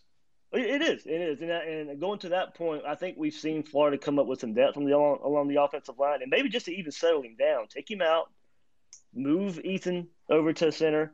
I mean, White, White didn't have a good game either. Um, when you go and look at it, uh, but you know, maybe move him to center, see if he can get it calmed down. Even at least taking Kingsley out for a drive to calm him down, get some things figured out uh, along the way. But yeah, maybe maybe just a shuffling for at least a drive uh, to to settle him down, figure out what's going wrong.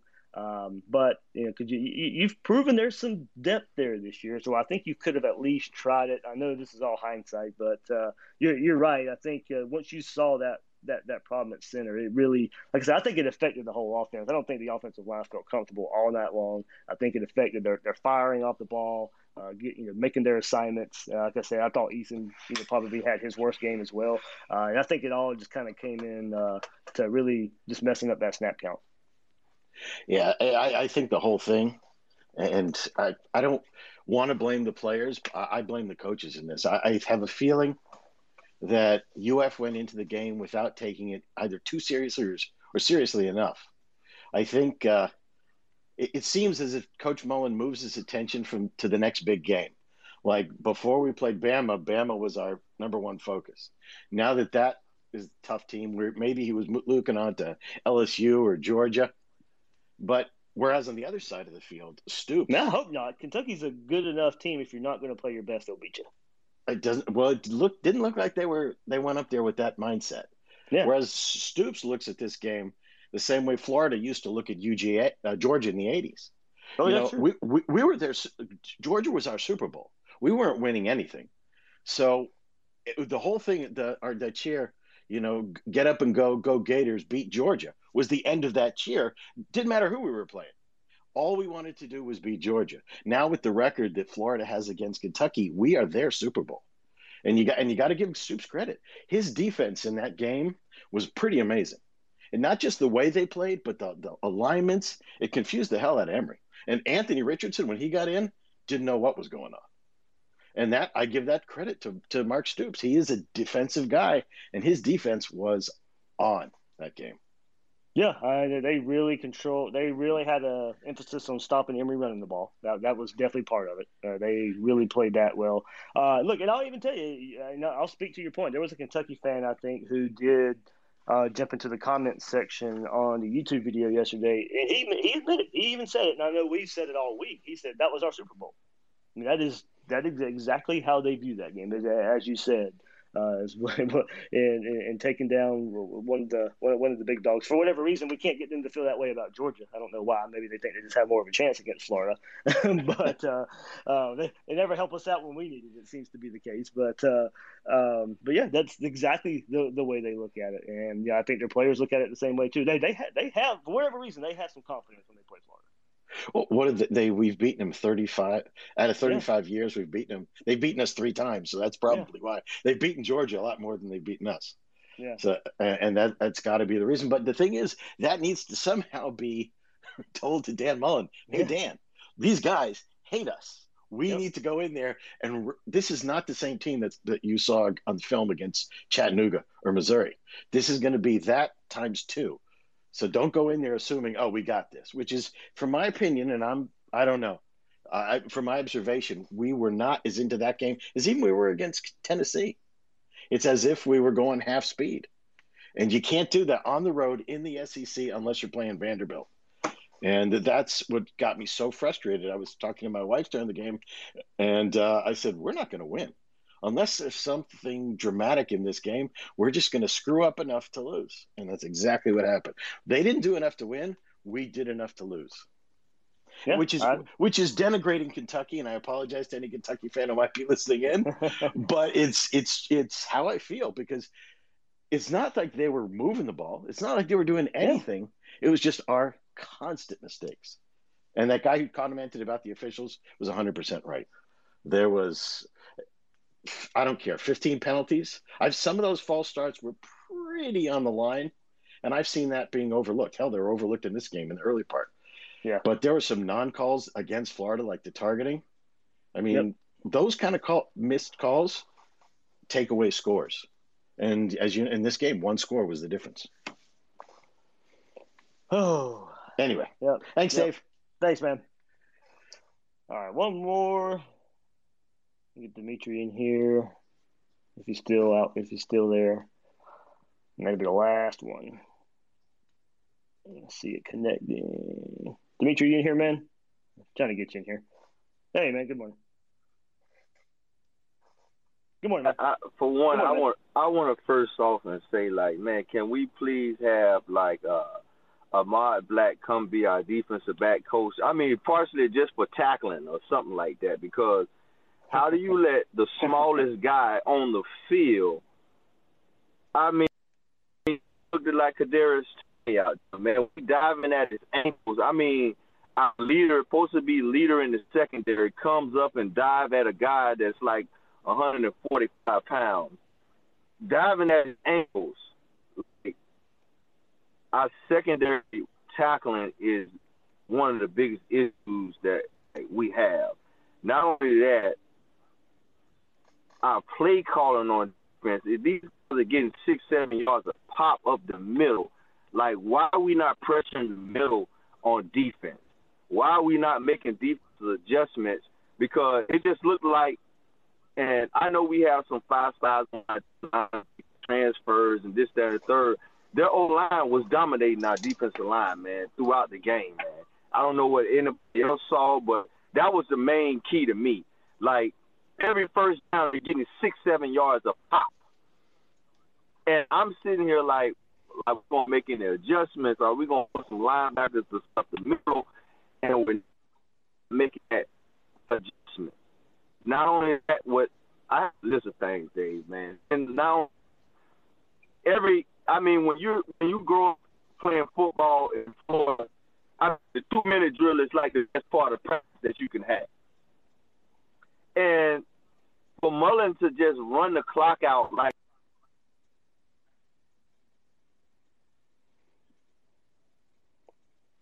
All right, I think uh, lost connection there, but I think we got most of it. Yeah, I've uh, already spoke there on the the first half, uh, late first half, uh, the two minute drill. Yeah, you gotta you gotta go score there. You got uh, uh, be more aggressive in, in, that opportunity. At least at least go play for a field goal. I mean, if you were going to be that conservative, okay, at least well at least play for a field goal. Go get thirty more yards and, and go put yourself in field goal range late in the first half uh, there. And especially like I said, you know, we can speak all the all the questions and limitations we have about Emory, but at that point, I thought he was playing good enough to go and, and, and at least go try and be aggressive for a score late in the first quarter or late in the first half. I just, I, I thought he was at least playing well enough for that. I, I wouldn't I, I, wouldn't have been conservative uh, in, in, that regard. Uh, you talk about the defense there, and yeah, I mean um, I, have talked about the inconsistency up front all season. I, think we have seen it, and look, uh, it, it's hard to pin this one on the defense. I think you you know we we can nitpick and say you'd like to see this defensive line be more consistent, more aggressive, uh, um, and, and, control the game. Uh, but for the style of offense Kentucky is, I thought they did about as good as you could ask for. Uh, you give up 13 points as a defense. Um, now, I get, I, I, get it. The the first score is to. I mean, the first score ticked me off. It should tick everybody off. You you knew that was the playmaker. You knew that was the guy. You could not just lose sight of him. But look, he's a good player. He's to make plays. Uh, it's easy to sit here and say you should have stopped him. Uh, I okay, in a way, a, after that play, he didn't do anything the rest of the game. Uh, so yeah, yeah, I think you somewhat did your job. And would you like to see him not score there? Of course, but as I said, 13 points with this defense and what we've seen the last couple years, that's um, and yeah, I say if you're happy, happy if you're happy or sad, well, you got to be happy about the defense and their performance there. I, I honestly, I thought I just it's not where I look for the reason Foyle lost. And I mean, look, of course, you can put blame everywhere and, and, you can pinpoint things and that play and giving up that big screen and that big play. That that's one of them. it, it is. But in the big picture, big scheme of things about this game, that's way, way, way, way, way down the list before I, I get even to, to complaining about that. But uh, uh, yeah, uh, I, I, we will you you can take things away from games. And I still say, you know, this defensive line. Yeah, I, would like to see some more consistency uh, up front on that side of the ball as well. All right, two more in here, and I will go. This is it. I'll, I'll cut it off right here. Uh, let me bring C two in here and Julio. Hey, how's it going, Dave? Hey, man, how you doing? Uh, I wish I was doing better today. Yeah, yeah, sure. Hey, listen, uh, I won't keep you long, man. Listen, uh, I got to say I was dead wrong. I can say that. Um, I did not expect the offensive line to play that bad, and uh, it was it wasn't just the false starts, man. We just were not physical Saturday right. at all. Uh, but I, am not sure if this has been mentioned. Um, but uh, I think, from what I understood, from what I've heard, uh, I've heard that Elam could have played if we really needed him Saturday night. Now, I know that I thought the corners played pretty well overall. I don't think they played poorly. I wouldn't say that. Um, I, I, uh, other than that big screen pass to you know Wan'Dale Robinson, uh, who looks like a UF caliber athlete to me. um, but I think you go back to the LSU game. We could have played Pitts in that game, and Pitts didn't play. he could have played. Um, I think Mullen even admitted later we could, you know, we could, or somebody admitted later that we could have played him if we really felt like we needed him.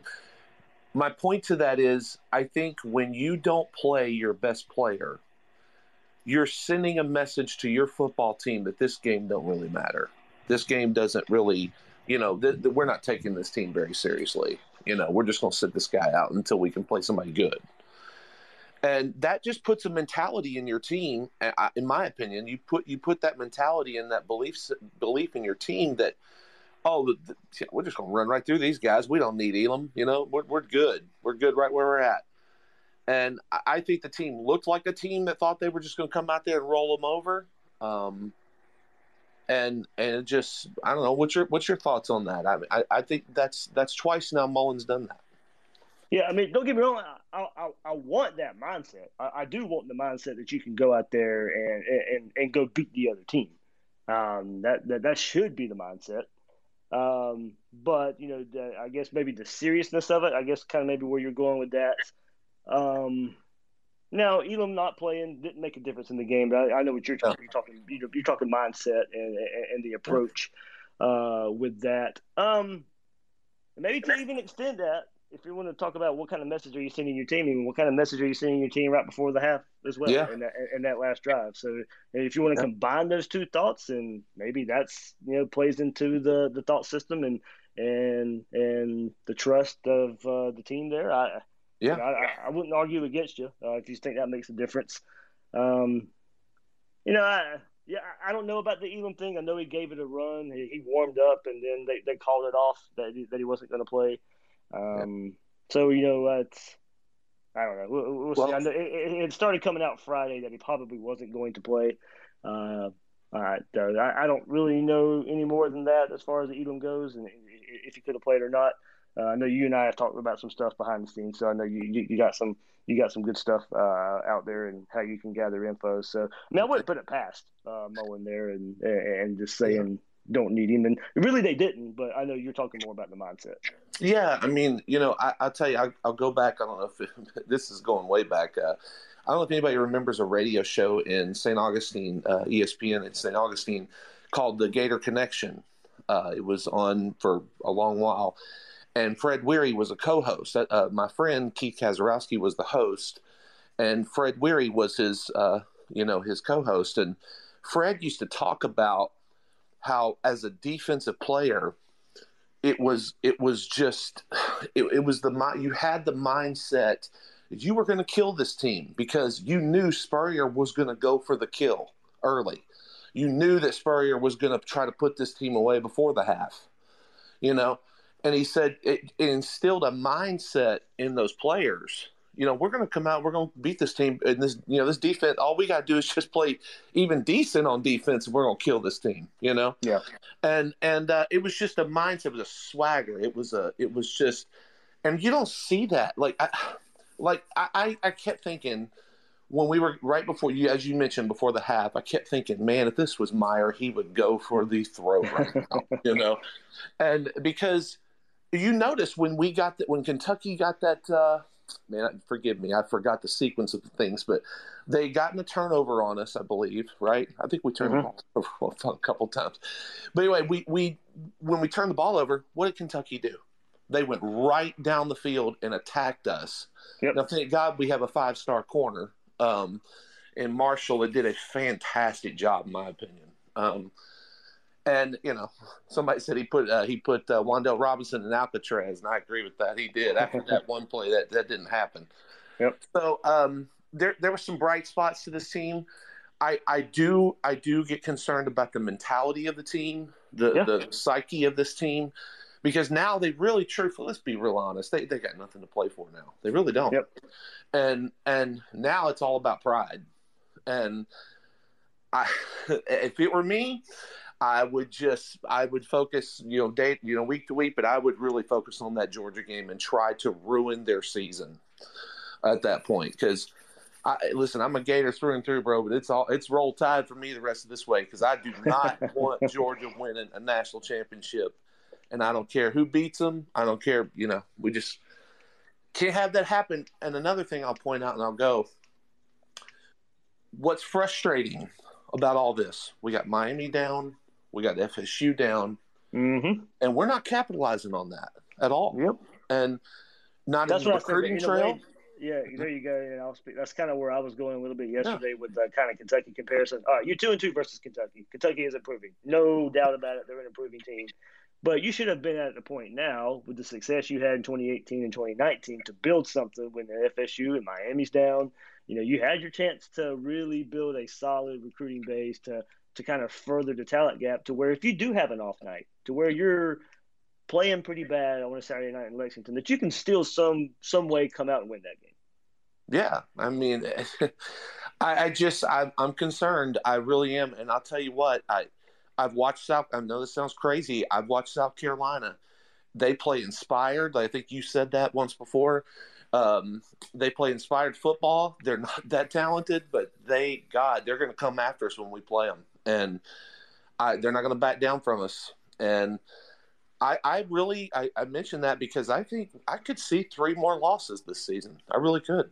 Um, I, I think LSU is going to be a real challenge, obviously, um, and Georgia is going to make or break our season. In my opinion, it's going to make or break whether this this team. We're going to see if this team is going to fold or they're going to fight. And I think Jacksonville is going to tell the tale.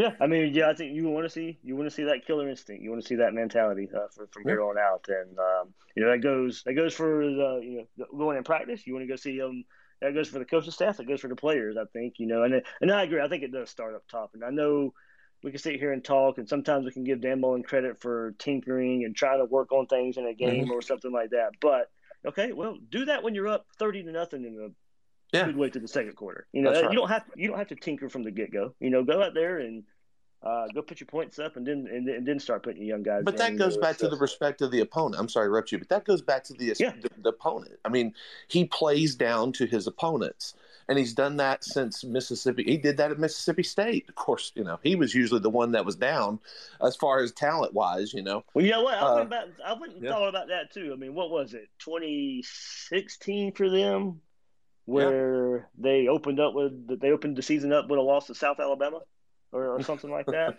uh, I mean, so it's Yeah. you know he's he's played down to the competition when he was at Mississippi State too. Now, don't get me wrong, he played up to it as well, and you know never beat Alabama, but gave them a run for their money a couple times. And LSU and Yeah. Auburn, Texas A&M teams that recruit better than them, but there were, there were those inexcusable losses at Mississippi State too, and those games uh, like you just opening up the season with South Alabama and losing that game. You know that that that's kind of reminiscent of what we've seen a couple times here.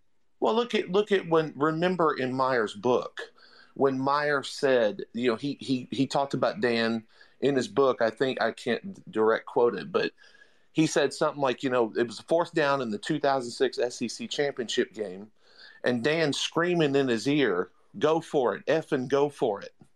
You know, mm-hmm. just you know, I don't know if you remember that or not, but yeah, he just he said that you know Dan pushed him to go for it, and that's when we did that fake, I think, um, with Cornelius, uh, with uh, Jamal Cornelius, Jamel Cornelius.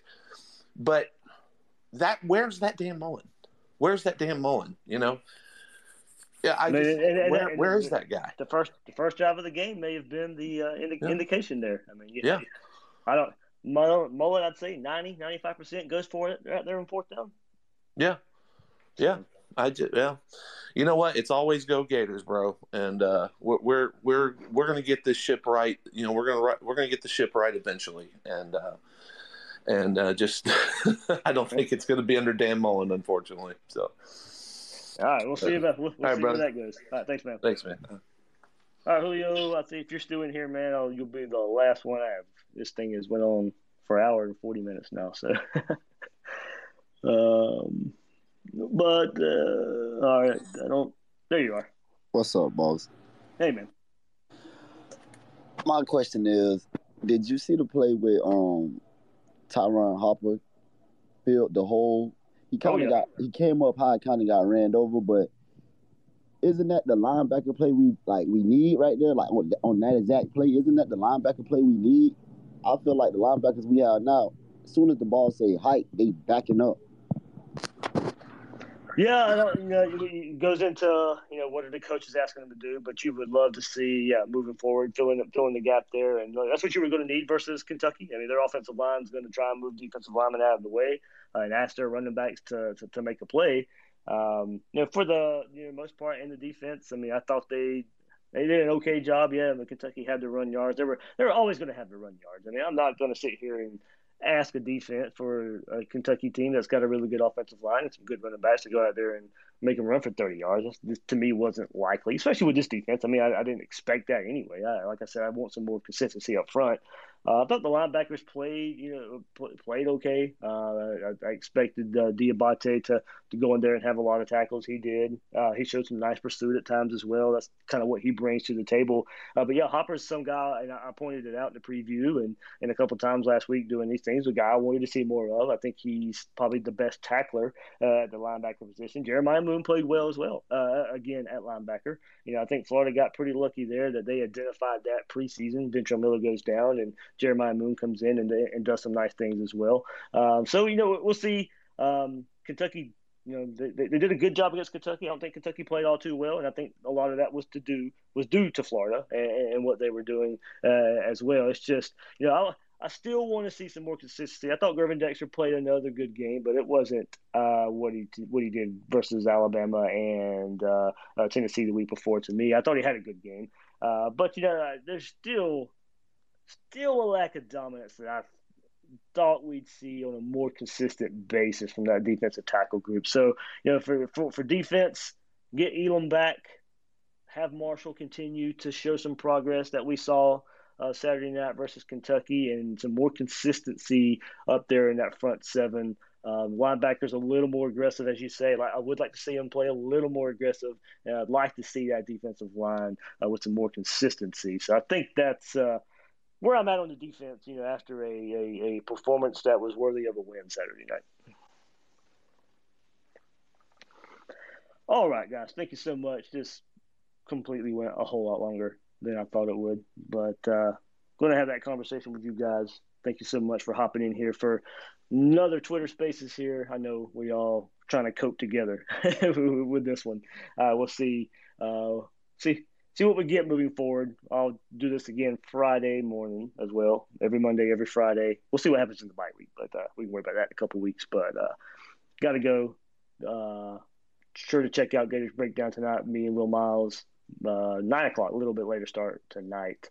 Uh, we'll talk to Dan Mullen today. I'll try and get in and ask a couple questions uh, that I know you guys are wanting, wanting to know some answers for. So we'll get in there and uh, get that done. So be on the lookout for uh, Dan Mullen's press conference today, and we'll uh, we'll review it all tonight on Gators Breakdown with me and Will Miles starting at nine o'clock. So that'll do it for this edition of Twitter Spaces, and I'll check you guys out on the next one.